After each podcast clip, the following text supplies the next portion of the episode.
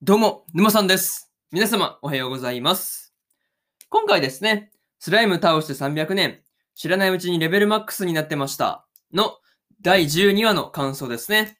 こちら、語っていきますんで、気軽に聞いていってください。というわけで、早速ですね、感想の方、入っていこうと思うわけですが、まず、一つ目ですね。開店準備というところで、あずさがですね、喫茶店を開くことをですね、思いついていたわけなんですが、まあ、開店準備の段階からですね、見ていて楽しかったなというところでした。まあね、こう、メイド服の採寸のところはですね、こう、そもそもロザリーがですね、幽霊だからですね、こう、すり抜けてしまうっていうね、まあ、シーンがあったわけですが、あこうがね、結構まあ、予想通りな感じがあったんですが、まあね、こう、あずさの創作したね、こう、魔法で、あの、着替えられたっていうので、本当に良かったなという感じでした。なかなかね、その辺は良かったなという話なんですが、そう、なかなかね、うん、すり抜けるのは結構面白かったよね。そう、そう、なかなかね、その辺結構ね、ちょっとこう、クスッと笑える感じが良かったなというふうにね、思ったわけなんですが、またね、こう、メイド服を着たね、ライカが、こう、登場する直前のね、まあ演出とかね、なかなかその辺もね、面白かったなというところで、なんていうかね、こう演出がすごいこう、神々しいというか、なんか、そんな感じがあってですね、見ていてすごくね、微笑ましいというところでした。なかなかね、演出すごい神々しかったよね。なんかね、神様降臨するレベルのね、あれでしたからね。そう。めっちゃ金色に光ってましたからね。なんかガチャでいうところのね、スーパーレア出るレベルのね、なんか感じの演出だったなという感じのことをね、その辺を見ていて思ったよという話ですね。うん。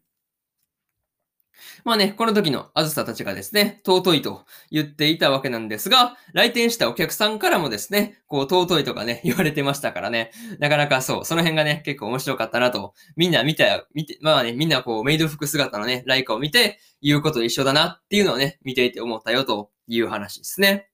あとはね、こう、料理のことでですね、ライカとフラットルテがですね、まあ言い争ったりしていたわけなんですが、結局ね、メニューの方はあずさが考えるっていうハメハメになるというところがですね、なかなか面白かったなというところで、まず一つ目の感想である開店準備というところ終わっておきます。で、次、二つ目ですね。大繁盛というところで、開店する前からですね、大行列ができるという、まあなかなかの繁盛っぷりだったわけなんですが、まあこれぞまさしくですね、まあ嬉しい悲鳴ってやつですよね。そう。なかなかあれはすごいなという数なんですが、なかなかすごいよね。開店時間1時間早め早めますっていう対応もなかなか神がかってるなっていうふうに思うんですが、まあ、そもそもね、それくらいせなあかんぐらいの行列ができるっていうのもね、なかなかすごいなっていうのをね、見ていて感じたという話ですね。うん。まあ、途中からはですね、こう、あまりのお客さんの多さにですね、まあ、人手が足らなくなってしまっていたわけなんですが、まあ、そこでですね、こう、ベルゼブブとかね、こう、まあ、ペコラとか、バーニアとか、ファートラーがですね、こうやってきて、店を手伝ってくれるっていう展開ですよね。そう。なかなかね、そんな展開になるっていうふうには思ってなかったんで、まあ、びっくりしたところではあるんですが、まあ、なかなかね、こう、最終回らしくですね、すごい賑やかな感じになっていてですね、めちゃめちゃ良かったなというところでした。他にもですね、エノが並んでいる人たちに営業をかけたりですね、こう、ククがですね、フラットルテと一緒にですね、演奏したりしてましたからね。うん、なかなか、そういうところがね、すごい、あ、なんか今まで出てきたね、こうみんな全員集合してていいなっていうのをね、見ていて感じたよという話ですね。うん。あとはね、こう来店したベルゼブブに対して、あずさがですね、暇なの？っていう風にね、普通なにこう言っちゃうところっすね。あれがこうなかなか面白かったなと いうところっすね。そう。なんかこう、結構、まあ確かに言われてみりゃ、まあなんかね、暇なのって聞きたくなるぐらいの頻度で出てきてはいるからね。なんか、うん、そういうことを言いたくなるっていう、まあ、気持ちはわからなくもないという感じではあったという話ですね。うん。まあ、そんなところで、二つ目の感想である、大繁盛というところ終わっておきます。で、次、三つ目ですね。みんなとのスローライフというところで、喫茶のですね、片付けですね。これが終わった後に、あずさがですね、今までのことをね、まあこう、軽くね、まあ振り返ったりしていたわけなんですが、まあレベルマックスだっていうのが分かってからですね、まあそこからこう、急に、こう、まあ、スローライスローライフがですね、すごくこう、賑やかにやったなーっていうのをね、こう、改めて感じられるというか、なかなかね、そういうシーンだったなというところですね。うん。まあ今となってはですね、あずさが転生してきたね、1話の話がですね、なんかすごいめちゃめちゃ昔のことのようにね、思えてきてしまうっていう不思議さがあるなーっていうのね、まあこの辺を見ていて自分も感じたよという話ですね。うん。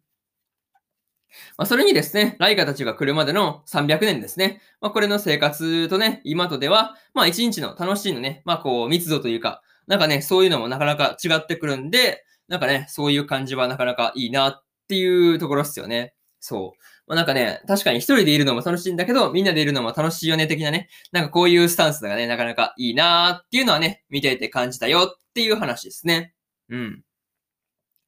まあね、なかなかね、そういったことをね、まあ感じながら、まあみんなで、まあね、こう、ダンスがどうのっていう話をしているところですね。あれね、なかなか、あのシーン見てると、なんかね、本当にこう、あずさの家もですね、本当に賑やかになって、賑やかになってきたなっていう感じで、すごいなんか見ていてね、楽しそうだっていうのがよく伝わってくるんですよね。うん。なかなかね、そういうところがいいなーっていうふうに思ったよという話で、なかなかね、そう、にぎやかになったなという話で、三つ目の感想である、みんなとのスローライフというところ終わっておきます。